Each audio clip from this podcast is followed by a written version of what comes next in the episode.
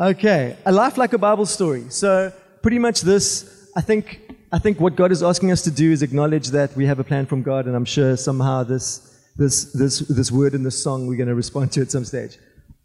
Uh, maybe God wants to drive this home. Okay, our life like a Bible story. Okay, so uh, it's great that Howie just mentioned a whole bunch of people in the Bible. There was Peter in there, there was, there was uh, Paul in there, there was a bit David in there. i have just taken David. We could take, I could, we could, we could have three hours here and I could do just what I did with David now. I could do it with six people and we're going to get to a similar, a similar place around how God works with people in the Bible and to this day. Okay. So can we, so we're going to quickly go through David's life. So that was a short summary. So what's the summary of David's life? David was a teenager, um, and then God uh, uh, came to him and gave him a prophet, uh, a prophecy through a kind of prophet, and he said, "You're going to be king of Israel." He was a teenager, and then 30 years, and then when he's 30 years old, he's king of Israel. Done. Okay, there's a whole section from teenage to 30 years old. So we read often things in the Bible, I think, and we think, yes, that's great and that's peachy and that's wonderful. And then we walk our lives out on this earth and we're trying to walk our God's plan out and life sucks. And we go, well, then there must be something wrong with me. I must not be in God's will or I must not be doing anything right. I'm going to charge us today. I'm going to challenge you guys on that. I'm going to challenge you on the fact that you could possibly feel that you're outside of God's plan for you and you might not be. Okay. Let's get into it. I'm going to go, I'm going to have to go pretty quickly. Can you imagine we can't cover David's life in a, a, a, and not have lunch together and work through the whole night. So I'm going to go pretty quickly. I'm going to try and read a, couple of scriptures because I want you to see it for yourself. I don't want you to paraphrase from, from, from me, but I can only grab, uh, grab a few. Tell me when I'm reading too much scripture. Okay, Howie. Okay, so in the, okay, so here we come. David, the life of David. This is a biblical story. David, God tells the prophet Samuel to anoint a young David to be king of Israel, and he's chosen above his brothers. That's what happens.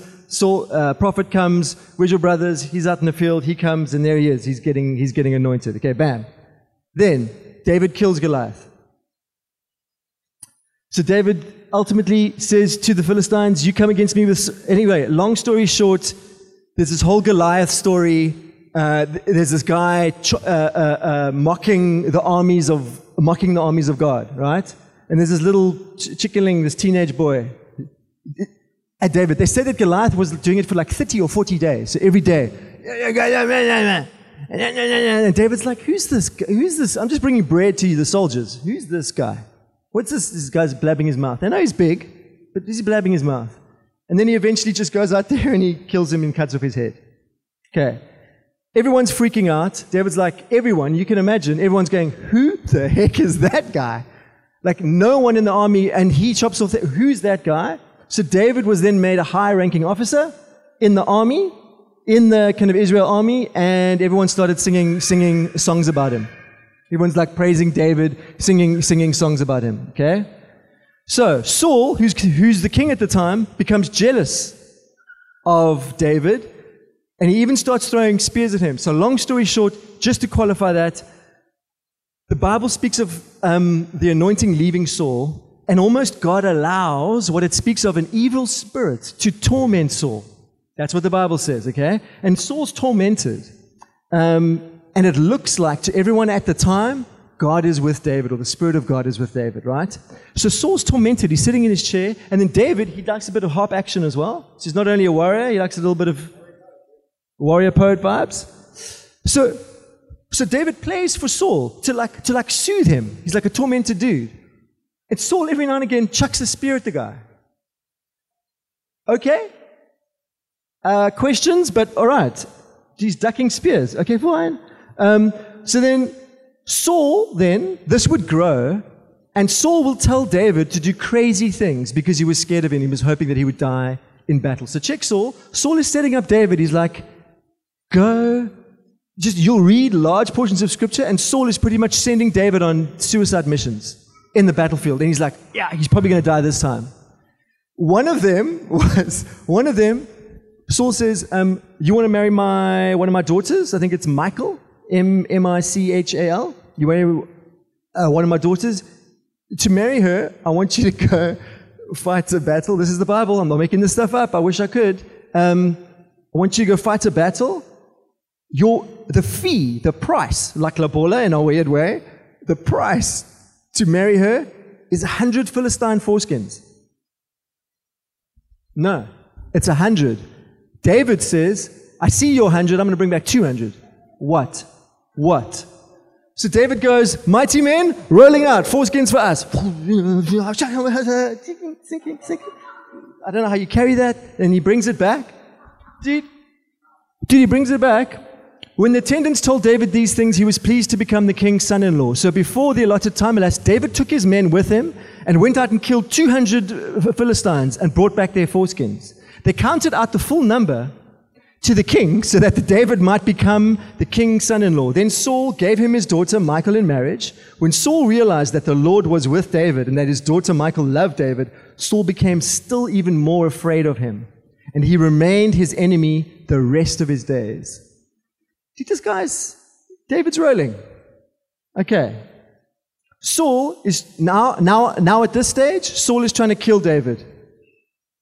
And it's very much due to this evil spirit. There is some, there's some, there's some weird, crazy, um, part of an evil spirit and part of Saul's heart. He, he's, he's outright wants to kill the guy. So now he's not even being subtle. He wants to kill him. And in David's own words, there's a scripture where David is speaking to Saul's son, Jonathan. Jonathan loves him. He's saying, Jonathan, I am one step away from death because of your dad. I'm one step away from death. He speaks like that. He So, not close to being king then. So, David is on the run, fleeing for his life. He's stressed out. He's coming to towns. He's acting crazy in front of people because they don't want him to capture him and take him back to Saul. So, David's choosing. So, he's on the run, fleeing for his life. He's got some mighty men with him. When he comes to a town, he acts crazy. Do you understand that? He's drooling. He goes like, yeah, yeah, yeah. Like, aren't you David? I'm not sure. He's acting crazy because he's so scared that if he's sane, that those guys know whose kingdom they're a part of, and they're going to grab him. So he tries to act crazy. He's stressed. He's fleeing for his life. I don't know what it's like to flee for your life. When you, when you flee for your life, you probably do weird things, and he's doing weird things. He's sleeping in caves. He's sleeping in mountains and deserts. He's gathering people from the outsort, from the outskirts of Saul's kingdom. He's gathering people who are disgruntled with him. And he's like building a bit of an army. He's got like 300, four, four kind of hundred people. But he's, he's, he's on the outs, okay? Saul is chasing him now with thousands of men and killing anyone that he finds in a town who is helping David in any shape or form. Okay, wait. I just want to qualify quickly. Generally, you use thousands of men to fight another army of thousands, yeah? I don't know if you need a thousand for like 200 guys. But he's just crazy. He's deploying the same amount of soldiers that he would go to war with any country. So he's off his rocker. He's getting, he's getting crazy. Saul is, I don't know what he's doing. God knows. And now he's going into towns, and every now and again, he, he, he inquires of the people when he moves into to, to, to like a town. He's saying, Where's David? Where's David? Have you seen David? I feel like you've seen David. No, I don't trust you. I feel like you've seen David. You need to tell me or you're going to die. And he's killing people. The one, the one story here, if I read a scripture, he kills a bunch of priests because they helped him. Okay, so this is getting crazy. Jonathan comes to David and encourages him now at this stage and reminds him of, of what God promised him back in the day. And he says this While David was at Horesh in the desert of Ziph, he learned that Saul had come out to take his life. And Saul's son, Jonathan, went to David at Horesh and helped him find strength in God. Don't be afraid, he said. My father Saul will not lay a hand on you. You will be king over Israel, and I will be second to you. Even my father Saul knows this. The two of them made a covenant before the Lord, covenant vibes. If they did some of the blood in the walking through. Then Jonathan went home, but David remained at Horesh. So Saul's son, Jonathan, saying, I'm going to be second to you. I'm not going to be second to my dad. Don't forget, you're going to be the king of Israel.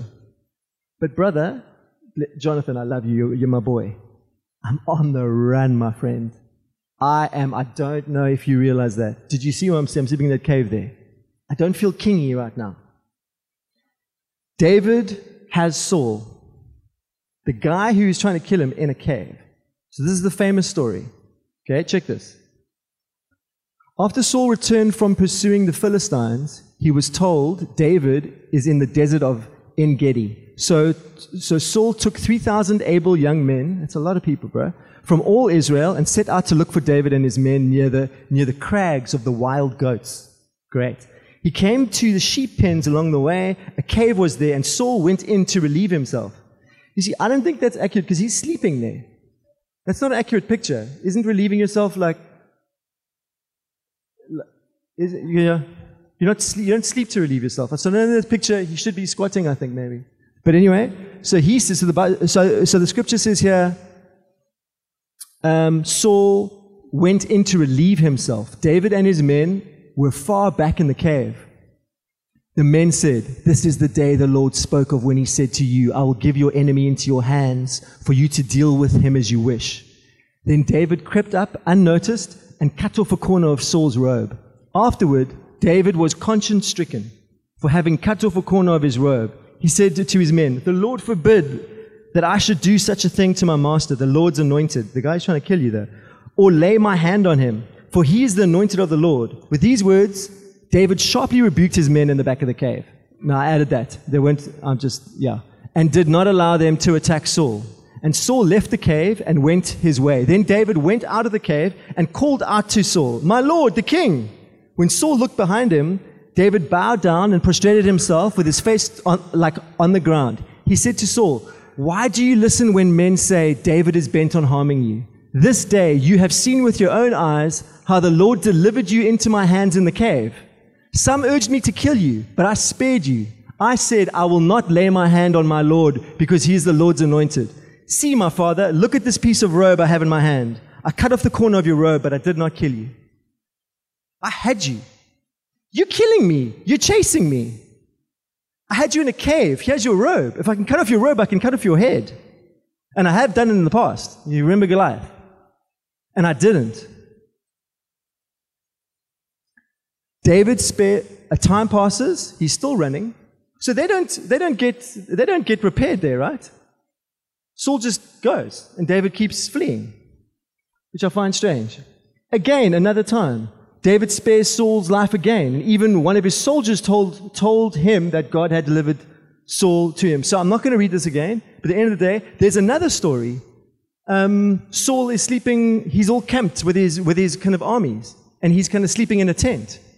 And David goes down with another guy, someone, Abishai, goes down in the middle of the night, and there's Saul sleeping. Again, it's a story like a cave. This Abishai guy says, Bro, this is God. This is God. Right now, yeah, you take that. And there was a spear stuck in the ground next to him. It was Saul's spear. He says, Take that spear and give it to one. And David says, No, we can't kill God's anointed. Because so David's got this understanding. David's going, in my mind, David's going, God prophesied over my life when I was a teenager, and he said, He's going to make me king of Israel. And, I, and there's something in his belief that David felt if I do this, I'm making myself king of Israel. I've got to be honest. I'm next to David here at this stage, right? I'm like, but didn't God put David here in front of, I mean, Saul in front of you here with a spear next to him so that you can become king of, all you have to do is go, da, eh, da. What more do you expect God to do? Do you expect God to just. So, practically, I'd like to say, I think that person next to David, and it's happened a few times, some of his men now, and kind of in this thing, they are doing what they think is best. Don't they? I think they think they're doing what God's will is. And they're actually going, This is God's will for you. And David, no, it's not. And they're like, You, what? Twice now, dude. How long must we be on the run for? No, it's not God's will that I should kill him. Okay? David again stands, moves away, calls out to Saul, and says again, What does he say? David said, You're a man, aren't you? Who is like you in Israel? Why didn't you guard the Lord your king? Someone came to destroy your Lord, your Lord the king. What have you done? What you have done is not good. As surely as the Lord lives, you and your men must die because you did not guard your master, the Lord's anointed. Look around you. Where are the king's spear and water jug? They were near his head. Saul recognized David's voice and said, Is that your voice, David, my son? Don't call him your son anymore. David replied, Yes, it is my, yes, it is my Lord the king. And he added, Why is my Lord pursuing his servant? What have I done? And what wrong am I guilty of? Now let the Lord the king listen to your servant's words. If the Lord hasn't said, anyway, long story short, a second time, David is appealing to Saul and saying, I've got your spear, I've got your water jug that was next to your head. I could have killed you and I haven't killed you. Why are you chasing me to kill me? And he's got to do it from a distance because he doesn't trust the dude. He did it twice now. He's trying to show Saul, why are you doing this? Don't stop killing me. Stop chasing me. So then, David, for a few years, was serving as other kings' bodyguards and stuff, and he wasn't even king yet. David experiences um, his home being burnt, so he got married again, and he goes to help this guy, and he, and he comes back to, to his home, and he stands, and his whole village is in ashes. Uh, his family's been captured, and he's standing there Okay. Then what happens? Saul and his son Jonathan die in battle. And a man who did Saul's last dying wish, Saul asked him, comes to David with Saul's crown and armband. Okay, so here's what happens in the bigger scheme of things. Saul is in another battle with his son Jonathan, and they're fighting Philistines and they're dying. Saul doesn't want to be killed by a Philistine. Saul just goes, I'm going to fall on my sword. So he falls on his sword. He doesn't quite kill himself. There's a guy there. He's probably in the background, that guy, whatever that guy is. There's a guy there, and Saul turns to him and says, Kill me. I, I, don't want to be tortured or, or killed by the Philistine. Kill me. It's the last man's dying wish. Check this. That guy does it. It's the last man's dying wish. He does it. Ha! He takes off Saul's crown, takes off his armband, brings it to David. And David says, You killed God's anointed. And you're going to die here as well for that.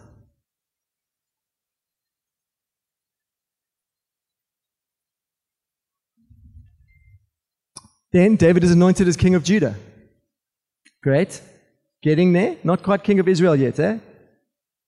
So, Saul's other son, he's got a funny name, Gabalabashabash. Saul's other son is now 40 years old. Okay, 40 years old. And he has been king of Israel for two years. David, no, he's king of two years, with David being, being king of, not Israel, sorry, David being king of uh, Judah for seven and a half years.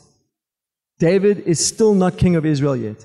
So David is 30 years old now? No, he's just, he's, he's, he's just less than 30 years old. And Saul's other son is king of Israel. Okay, so just to let you know, he's still not king of Israel.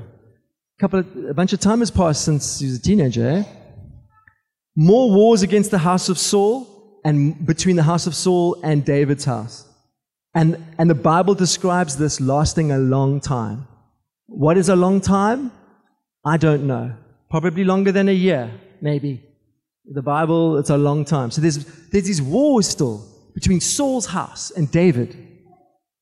Gradually, over time, Saul's house is growing weaker, David's house is growing stronger. Again, men try to make King David again. They, they kill Saul's son, the king, at nighttime in his bed. No, in the afternoon, in his kind of in his bed, expecting to be praised. So they cut off Saul's, Saul, the king's head, they take the head and they bring it to David. And they say, Ta da! Yeah, we're awesome, right? So you're king. We made you king. You can say thank you. What does David say again? What does he say? A lot of scripture here. They had gone into, these guys had gone into the house while, while Saul's son was lying on the bed in his bedroom After they stabbed and killed him, they cut off his head. Taking it with them, they traveled all night by way of Arabah. They brought the head of Ishbosheth, that's Saul's son, to David at Hebron and said to the king, Here is the head of Ishbosheth, son of Saul, your enemy, who tried to kill you. The day the Lord has avenged my lord the king against Saul and his offspring. David answered Rechab and his brother, blah, blah, blah, As surely as the Lord lives, who has delivered me out of every trouble? When someone told me Saul is dead and thought he was bringing good news, I seized him and put him to death. He was reminding him of something, something like this happened last time. Someone bought me stuff. That was the reward I gave him for his news. How much more, when the wicked men have killed an innocent man in his own house, in his own bed, should I not demand the blood from your hand and get rid of you? So David gave an order and put the men to death. Twice now, men thinking they're doing good things have tried to what? Essentially make David king. And he's like, You don't know what you've done. It's pretty harsh. Finally, now all the tribes of Israel come to David and they anoint him king of Israel. Ba That didn't happen because of that, but over, I'm paraphrasing, you know, you're missing large chunks here. Finally, now David is truly king of Israel. He's 30 years old. What is he? David was a teenage boy when he received God's promise to become king of Israel and was 30 years old when he actually became king. And all that stuff happened in between. Would you say it's a smooth journey? Nice straight line. Hey, you're going to be king? Kif. And then maybe a little bit of training, a little bit of course, a bit of king courses. And then, Bob's your father, I'm king. Not so smooth, eh? Okay, cool. A little bit more. David defeats the Philistine army, brings the ark of God back to Jerusalem, but God does, but doesn't do it God's way, and people die. But then David inquires of the Lord on how to do it, and he does it right, and then people don't die, and then the ark comes, comes, comes back. And this is the famous story here. The ark comes back, and David's, David's leaping around in his undies. Or they didn't have boxes, they wore those linen flappy things. Um, God, um, David's wife sees him dancing and dancing and prancing around, and she doesn't think that's very dignified. She thinks that's very not, not cool. And long story short, she tells him, she says, You are very undignified. She's quite sarcastic, actually, in the way she speaks to him. And he says, Actually, I didn't do this. In I don't care what people think. So this is the, there's a famous song that we sing about. I'll be an, an uh, I'll become even more dignified than this. And it comes from kind of this. And uh, David literally says, "For this, I will worship and dance because I don't care what anybody thinks. Because this is way more important than what anybody thinks." and and God saw her heart, and she never had uh, a kid after that after that day after that statement. God said, "You won't have any kids." Okay, David rests from from all his battles. He's he's a bit of an older guy now, and he decides he wants to build a proper place for God. Uh, for the ark rather than because it's in a tent now. So he's got a, a beautiful palace and stuff. He says it's not right that I have a palace. I want the ark to be in a beautiful palace just like I live in. Um, he says that to God, and he says that to Nathan, the kind of prophet, and God says, Nyat. Um, um, but the word, and then he says that, and then this is what comes back. But that night the word of the Lord came to Nathan, saying, Go and tell my servant David, this is what the Lord says. Are you the one to build me a house to, do, to dwell in? I have not dwelt in a house from the day I brought the Israelites up out of Egypt to this day. I have been moving from place to place with a tent as my dwelling. Wherever I am moved with all the Israelites, did I ever say to any of the rulers whom I commanded to shepherd my people Israel, Why have you not built me a house? Now then, tell my servant David, this is what the Almighty says I took you from the pasture, from tending the flock, and appointed you a ruler over my people Israel. I've been with you wherever you have gone, and I've cut off all your enemies from before you.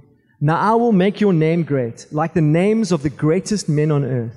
And I will provide a place for my people Israel and will plant them so that they can have a home of their own and no longer be disturbed. Wicked people will not oppress them anymore as they did at the beginning and have done ever since the time I appointed leaders over my people Israel. I will also give you rest from all your enemies. And after that, long story short, the Lord just says, Your son is going to build, your son is going to build a temple for me. It's going to come through your son. And he, and he just keeps on blessing David. He just loves his heart. He just goes, Your name, Jesus is pretty much going to be part of your lineage, and he just blesses him huge. Then, that's amazing. Then David sins quickly with Bathsheba. I had to put that little black bar there because Bathsheba likes a little bit of. And um, so, long story short, David sees Bathsheba and he's, and he's cruising around after all these promises, and uh, he really likes her. And he finds out that uh, she, you spoke about that in the, in the, like in the song. And David hatches a plan to set up Bath- Bathsheba's husband to die in battle, much like Saul tried to do with him, eh? Hatches a plan, and he pretty much says, David says, hey guys, this guy, you're right. Ulrich. Do you remember his name? Uriah. Uriah, good. Uriah, put him on the front. Put him on the front of the battle, and kind of when you do, pull back. You guys, put him with you, and then just as you're about to fight, pull back a bit. And that he's out there and he's outnumbered. And he does. So he does that. God finds out. Nathan speaks to him. Nathan says, What have you done? Um, David says, I suck. And he repents. Uh, there's a bit of a consequence that God dishes out quickly to kind of David. Uh, his son dies. Um, and that's what happens. Then David has a couple more big battles against Absalom and the Philistines, which God gives him victory over. Uh, David has some, some epic Braveheart level mighty men. So just all through David's life, he's had these crazy Braveheart style mighty men that have just loved him and just, like he's told them to do crazy, like the foreskin thing. Like they said, do you want to get some foreskin? Yeah, bro, let's go. Like, like this crazy Braveheart dudes that they've stuck with him for, for, for kind of many, many years. And, and that's been, been amazing. Okay. So that's a, that's a snapshot. I tried to give us a quick snapshot of what happened between teenage promise prophecy and actually seeing that fulfilled and being the king of Israel. What do we learn? What can we learn? Not an easy journey. Anything else? Anyone else?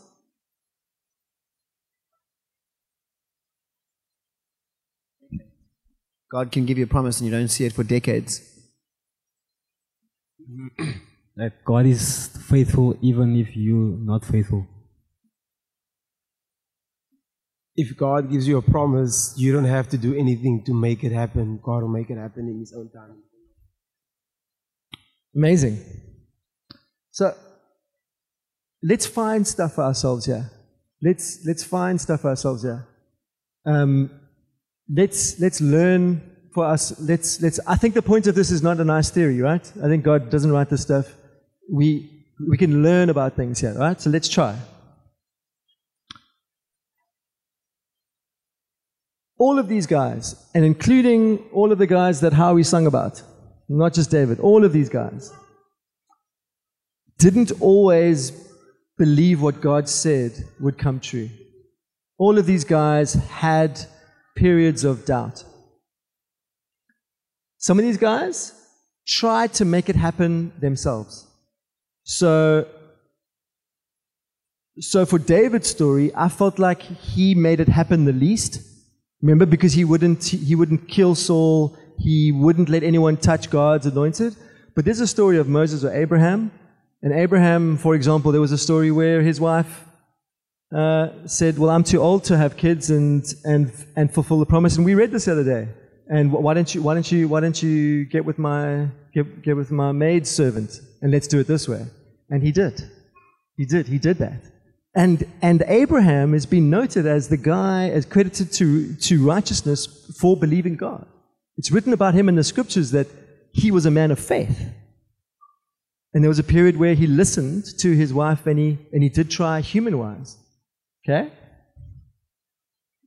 Many times, I think sometimes people have listened to others before God. You see that? And as you said now, um, no one's story was perfect. Certainly David's wasn't. wasn't easy and kind of perfect, but like many times, people have messed up along the way, often multiple times. And God didn't suddenly cancel the plan of their life. He didn't go, that's it. Ah, you see, you did the whole, you did the Uriah thing on the battle and you did that thing, that's it, you're gone. You're out. I'll cut you off. He doesn't. And God doesn't, for some reason, override. Did God ever override someone to stop them from making a bad decision? He, he didn't. He didn't stop David from doing that thing with, with Bathsheba's husband. He, he allowed that to happen. He almost allows that decision to be made. Because if he wanted to, he could stop it, right? He could say, don't do that. Oh, don't do that. But he doesn't. He lets us make a decision. So, because God is so gracious to us, will his plan happen for our, for our lives no matter what we do then? Just on the one side, he doesn't cancel us. Hey, there's grace there, right? Do we recognize that? So then can we do whatever we want?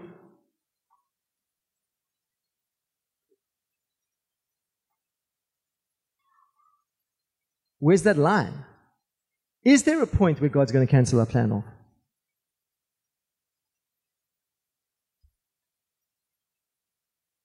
So God doesn't cancel it, don't we cancel it? Okay? So there's probably, there's probably, I'd put it to us, I'm not saying what the answers, I'll put it to us. I definitely do see consequences to decisions, right? So David did the Bathsheba thing, his son dies. So um, Abraham, there were consequences. There was a whole uh, situation that we live in today. So I would, I would put to us, I don't know if God ever cancels his plan for us over, over our lives.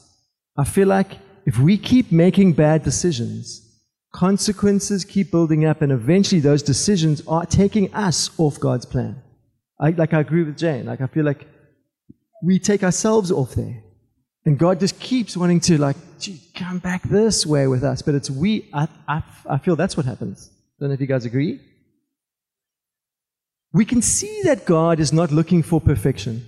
I think we can see in the story. But what he's looking for is a heart and, and a willingness. Okay. So, I want to skip through this stuff.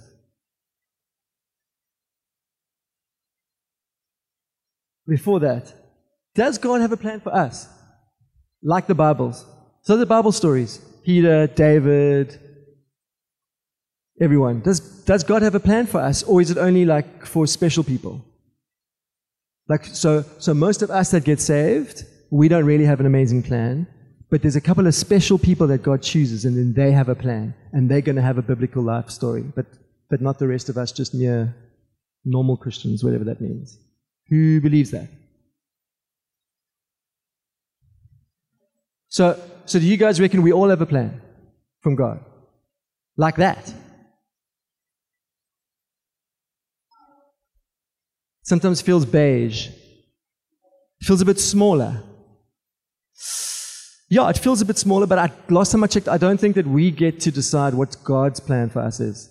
So we could say it's smaller, but I think God would say, that's for me to decide. Thank you very much. So it maybe feels smaller for sure. I feel my I feel like my plan feels a little smaller than David's for sure. But yeah, I didn't kill 200 foreskins. Yeah. Um, so so we all agree that God has a plan for all of us, right? We we agree with that. Okay. If you haven't received a, received a prophecy of God's plan over you, can you can you still walk in that plan? Do you still have one? Do you have to receive like a prophecy, like a, and God says that you are amazing and you will do the na na na na. And if you haven't received that, how are you supposed to walk in the plan? Because you don't know the plan. Do you know what I mean? David, when he was a, when he was a teenager, you will be king of Israel. Moses, picture from God. All in the Bible, people got these uh, words and these visitations. Um, Mary, an angel appeared. You will, you will give a, you will have a son, and his name will be Jesus. And like it's immaculate. So, all throughout the Bible, I'm saying to us, there were prophecies that were given to people that spoke about their future and that God has a plan. What happens if we don't get one? How are we supposed to walk in a plan that we don't know?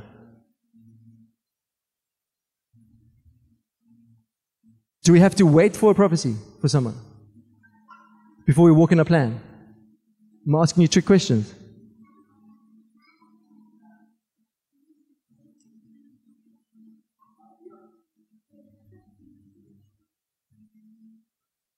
You, you sh- who says you can't walk in God's plan for you until you receive a prophecy?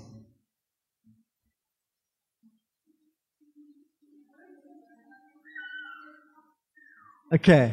So you guys feel like I'm trying to sneak attack you, but you guys deep down in your heart, you feel like you don't need to receive a prophecy to still walk in God's plan. You know that, eh?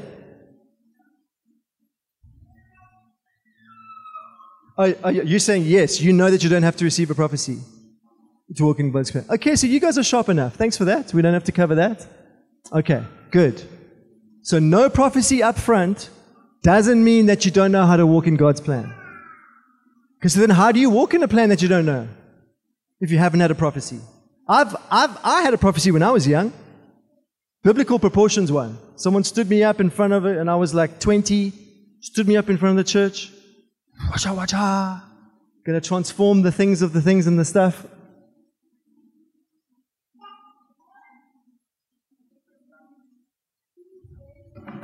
Okay, sorry, I'm just so distracted with Dave walking. Keena's walking in the room. okay, okay. So we, so we all believe that. So we all believe that that we don't need a prophecy to, to walk in God's plan. Okay. So we're here to say that God has a plan for us. Okay. This is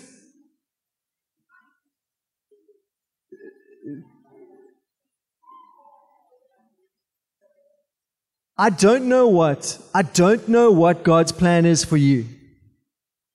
Some of us I might know because I might have heard a prophecy said over someone. I've heard some prophecies over you guys. I might have an inkling because God has spoken somewhat. But it's going to be very difficult for us to know exactly what God's plan is for you. I can tell you what I know God's plan is kind of going to cover. It's going to cover your whole life. When God has a plan for you, it's not like your church life or it's not like a part of your life. You know what I mean? It's not like just a section here and then you ha- and he doesn't have a plan for this. It's going to cover your whole life. So God's plan for you is going to cover how you will grow up, where you're going to live, how you will get saved and baptized. Who's that there? Getting baptized there? What's going on there? Hey? Who's those guys? God's plan is going to cover what work you are going to do. Hey? So is how His work God's plan? Is part of God's plan, how His work. Interesting.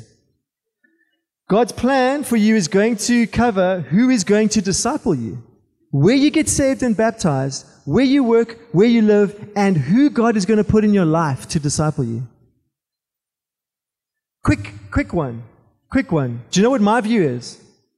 Do you know what my view is? Do you know some people say that you choose churches? I've heard it said many times. You choose a church, right? You go look at some churches in your area. You maybe find out about them. You look at their doctrine. You make sure that they're healthy and you choose that church. And I feel that's fairly reasonable, I suppose. I can speak from my experience and I've seen in some of the experiences of others I feel like a lot of the time, God plays chess with people. And I feel like a lot of the time, God takes someone and he goes, There. I want you there. Yeah, but I didn't choose this church. I didn't really. He's like, No, no, no, you don't understand. I've got a plan for you. So I need you to be over here now. Go there. Who knows for how long? But I feel like God plays chess with people because of his plan. And it's less about what the church is and stuff. And if you're joining a church, a dodgy church, I think God is going to move you on. Okay. God is going to, God's plan for you is going to figure out who you're going to marry. It's not your decision by yourself. It's your decision. It can be your, look, all these things can be your decision by yourself, but if you want to move into God's plan, He wants, He's got a plan for who you're going to marry. God's got a plan for the kids you're going to have.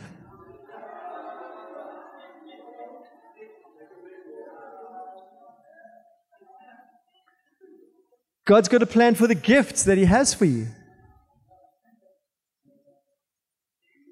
God has a plan for the influence that you're going to have on the world.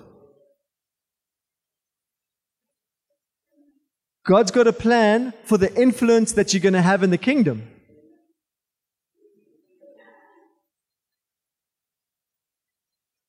Okay.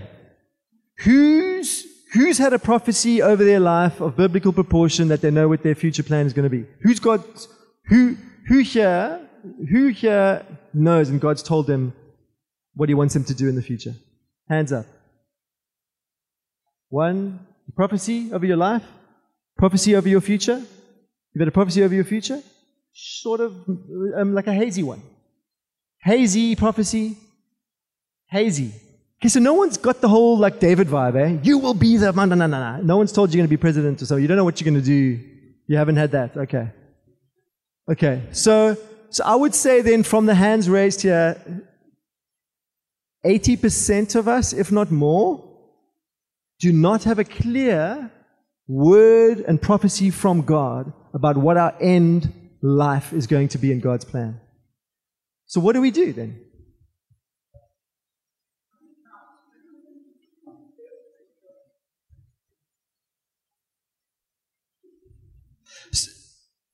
So, here's what I've got to address. We all said that we have a plan from God and we don't need a prophecy to walk in that. We all said that. But then, how do we walk in it? Trust the Lord. Trust the Lord and obey. I like that. Okay. Here's what I'm going to put to us. From reading the scriptures, from reading different Bibles, here's what I'm going to put to us. You have to recognize, and you guys are good to do this, and I'll try to trick you, but you were very good. You have to recognize that God has a plan for you, and you're not taking up oxygen. If you're confused about that, you're in trouble out the bat. Out the bat. You have to know that you're not generic. If you don't believe that you're not generic, like, well, what are you doing? You're just going through the motions. So you have to understand that God has a plan for you, and you're not just to be like somebody else. There's something specific for you, okay? Then you have to remind yourself every day, because uh, you know what happens? You wake up tomorrow, Tuesday, Wednesday, Thursday, and life sucks, guys. Sometimes life really feels like it, it deals you a hard. Does it feel like, or does it not feel like at times, that you don't have a plan and that life is random and that bad things happen to us all the time and there is no plan? Doesn't it feel like that?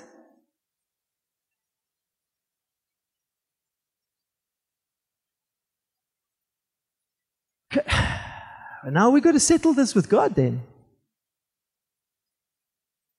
Like, I would say, I've taken many a walk on the beach and many a, and I've had words with God. And I said, God, respectfully, I love you, but you need to explain to me because I don't understand what's going on right now.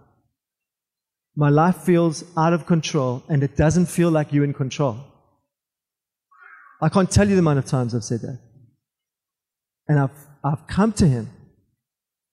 The Psalms, when you read the Psalms, remember I said like a few times ago, when you read the Psalms, how do all those Psalms start?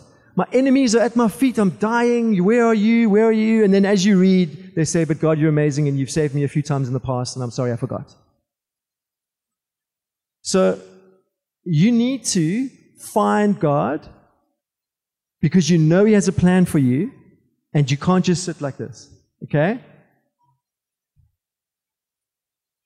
God, what I've seen, loves to reward openly what's done in private. He loves that stuff. He loves like, he loves the, you humble yourself, you do your thing, you don't worry about what anyone else thinks, you do what's right in front of me, you be faithful and you trust me, and no one else sees it. And you're almost doing it no one else knows. And he loves to go, that's my boy. Come. And he loves to lift up what's done in private. Whereas human wise, we lift up ourselves, right? But God loves to go, this guy. And everyone says, who are you going to choose? Who are you going to choose? David, right? Who are you going to choose? And everyone's like, that guy. Choose that guy. Choose that guy. And God goes, I choose this guy. And everyone's like, hmm? I see the heart. I know what's in private. You don't know what's in private. You just see what's on the outside. You see what's visual. That's what humans see. God sees what's in private. He's my guy, and he's going to be lifted up. God loves to do that. So, what's a great secret? Don't do, don't get caught up in what's external and visual. Be faithful to God in the private, and you cannot go wrong. I promise you that. I promise you that. Be the person who's more interested, or be the person who's more interested in what God thinks about you than what people think. Hey? Because they haven't got a plan for your life. Right? They're not the people with the plan for your life. So you're going to listen to them? Because if you do, you could be going off the plan for your, for your life. And that, and that leads me to, to, to this point here. Careful who you take advice from. Check it David's story. Check it David's story. How many times did people even close to him? So I'm not talking about, okay, so maybe for us, right? We all understand that some random people we don't know could, could give us advice and we'll go, Yo, thanks, I don't know you. I'm good. But I'm saying this. In the Bible, if we're going to read the Bible, not my opinion, if we're going to read the Bible, how many times Abraham, David, people even close to you who mean well, and I'm not saying that these people's hearts are wrong, people who mean well are giving you bad advice. David, take it. It's yours. David, see, God has delivered the Israel into your hands right now. They were wrong. They meant well, but they were wrong. So, what are you looking for? What are you looking for? But at the same time, there's a Jonathan, wasn't there? And kind of Jonathan came along, came along David, and David was fleeing for his, for his life. And, and uh, Jonathan said, Don't forget, you're going to be king. And I'm going to be second to not my father, but to you. And he's like, Thanks, bro. Wow, you reminded me of God's plan for my life. So that was an example of a good relationship, of someone who did the right thing in God. So can I, can I put this to us? We need people around us. Absolutely. We're not going to do this by ourselves 100%. Can I put it to us? What you're looking for in your relationships, what we're looking for in relationships is, is people that are helping us achieve our plan in God. They are, they are helping us essentially hear God. They are not trying to give us too much of their own opinion. They are not trying to give us an opinion, but they actually love us enough to actually like, I'm going to try and help you hear God for your plan. I'm not going to try and put my own thoughts or things in there. I'm going to try and hear God for you. Because true friendship is, I want God's plan for your life. I don't want my plan for your life. Does that make sense? Is that cool? Let's try to be that to each other. Get to know your father. He's the source of everything. Dude, the relationship that David had with God, even if you read Abraham and all these guys, the relationship that, that they had with God uh, was, was the source of everything. Remove anything that gets in the way of your relationship with your father. Remove everything. Learn to hear his voice, and when he speaks, do what he says. So, last one on this, because we're almost done. This is it. Um, we walk this, we walk our plan out on this earth with God and with people. What is first prize? What is the best possible route that can happen for us to walk in the plan that God has for us? Is to hear God for ourselves to hear the word of God, like God's like speaking to us. That even our relationships with each other are helping each other hear God for ourselves.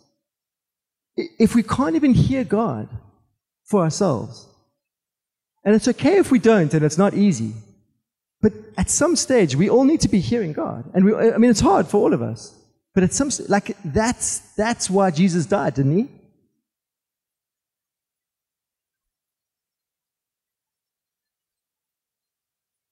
and I want to like charge us, like I want to charge us. Um, we can definitely obey the Lord. There's def- we can definitely obey the Lord by listening to our leaders and stuff, for sure. We definitely can, because they can often see things that we can't see.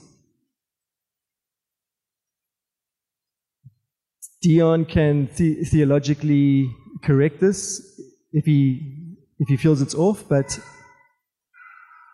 for me, the reason why Jesus died on the cross is that we would hear God for ourselves. Would you, would you agree with that? The first chief reason why Jesus died on the cross that we could hear God for ourselves. And that it wasn't this mediation.